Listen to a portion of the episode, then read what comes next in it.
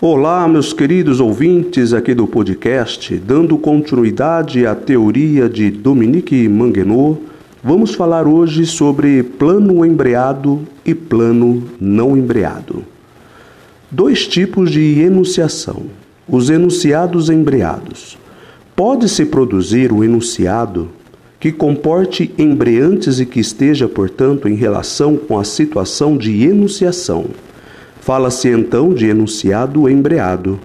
Geralmente esse tipo de enunciado contém, além de embreantes, outras marcas da presença do enunciador. Apreciações, interjeições, exclamações, ordens, interpelação do coenunciador. O seguinte fragmento de entrevista é um exemplo típico de enunciado embreado.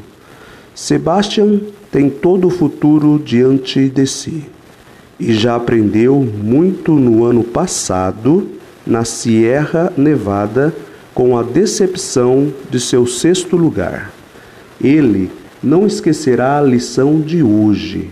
E depois vocês vão ver, ele vai ganhar um dos 2 últimos slaloms da Copa do Mundo. Esse texto em que aparecem os termos em itálico, porque eu estou lendo aqui, que são as palavras... no ano passado, que é um deítico temporal. O embreado ocorre dentro da ação da enunciação. Depois nós temos a palavra destacada hoje, que também é um deítico temporal. Então, esses elementos trazem uma marca de embreagem. Organiza-se efetivamente em torno da situação da enunciação. Um eu implícito se dirige a um vocês, tomados como testemunhas. Vocês vão ver, mobilizando diversos deíticos. Temporais, sobretudo, que são as marcas de tempos dos verbos e com os adjuntos adverbiais, no ano passado e hoje. Os enunciados embreados constituem a imensa maioria dos enunciados produzidos. É difícil imaginar o que seria uma conversa que não remetesse ao contexto da enunciação ou que não interpelasse o coenunciador. Os enunciados não embreados. Isto ocorre fora da enunciação. Pode-se igualmente produzir o enunciado desprovido de embreantes. Isolado da situação de enunciação, fala-se então do enunciado não embreado.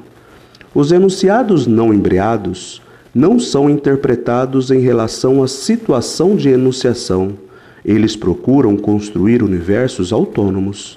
Evidentemente, eles têm um enunciador e um coenunciador, e são produzidos em um momento e um lugar particulares, mas apresentam-se como se estivessem desligados de sua situação de enunciação, sem relação com ela.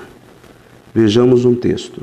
Enquanto os pobres do Antigo Egito tinham direito apenas a uma simples vala cavada na areia, os familiares dos faraós tinham o privilégio de ser enterrados, junto ao rei morto divinizado em tumbas de pedra ou de tijolos, capazes de preservar o corpo da destruição.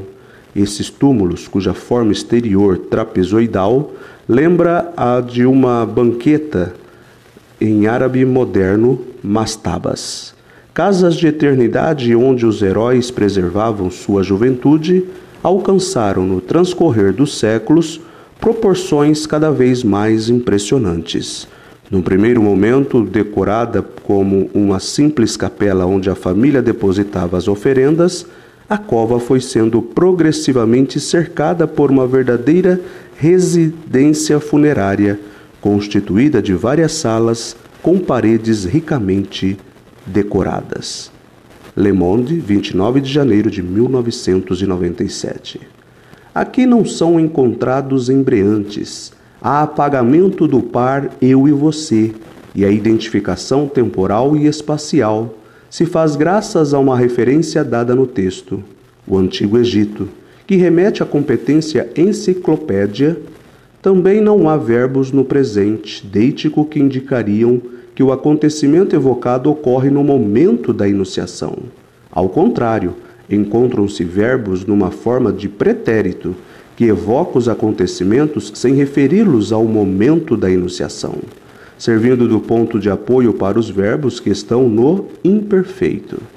Essa desembreagem é frequente nos textos literários narrativos no passado simples, nos textos científicos, nos verbetes de dicionários, etc. Em algum grau inferior, as generalizações são também um bom exemplo de enunciados independentes da situação de enunciação. Generalização dos provérbios, quem tudo quer, tudo perde, ou dos lugares comuns, os franceses são individualistas. Aqui não há ancoragem na situação de enunciação, não há marca do par do co-enunciadores eu e você, ou de idênticos como aqui, agora. Nesse caso, o presente não indica que o enunciado é verdadeiro no momento em que o locutor diz a frase, não se opõe ao passado ou ao futuro. Ao contrário, ele indica que o enunciado é considerado como sempre verdadeiro em todas as situações de enunciação e para qualquer enunciador. Ok? Espero que tenham entendido, né, um pouco dessa teoria do Dominique Maingueneau. Isso nos ajuda muito a ler textos e a interpretar, nos aprofundar mais sobre o texto. Nós encerramos a nossa temporada do ano de 2020 aqui e voltaremos em 2021 com a nova temporada. Um grande abraço a todos vocês, fiquem com Deus e compartilhem. Um abraço, um bom resto de ano e que tenhamos um 2021, um ano pleno de paz e saúde. Um grande abraço, tchau, tchau.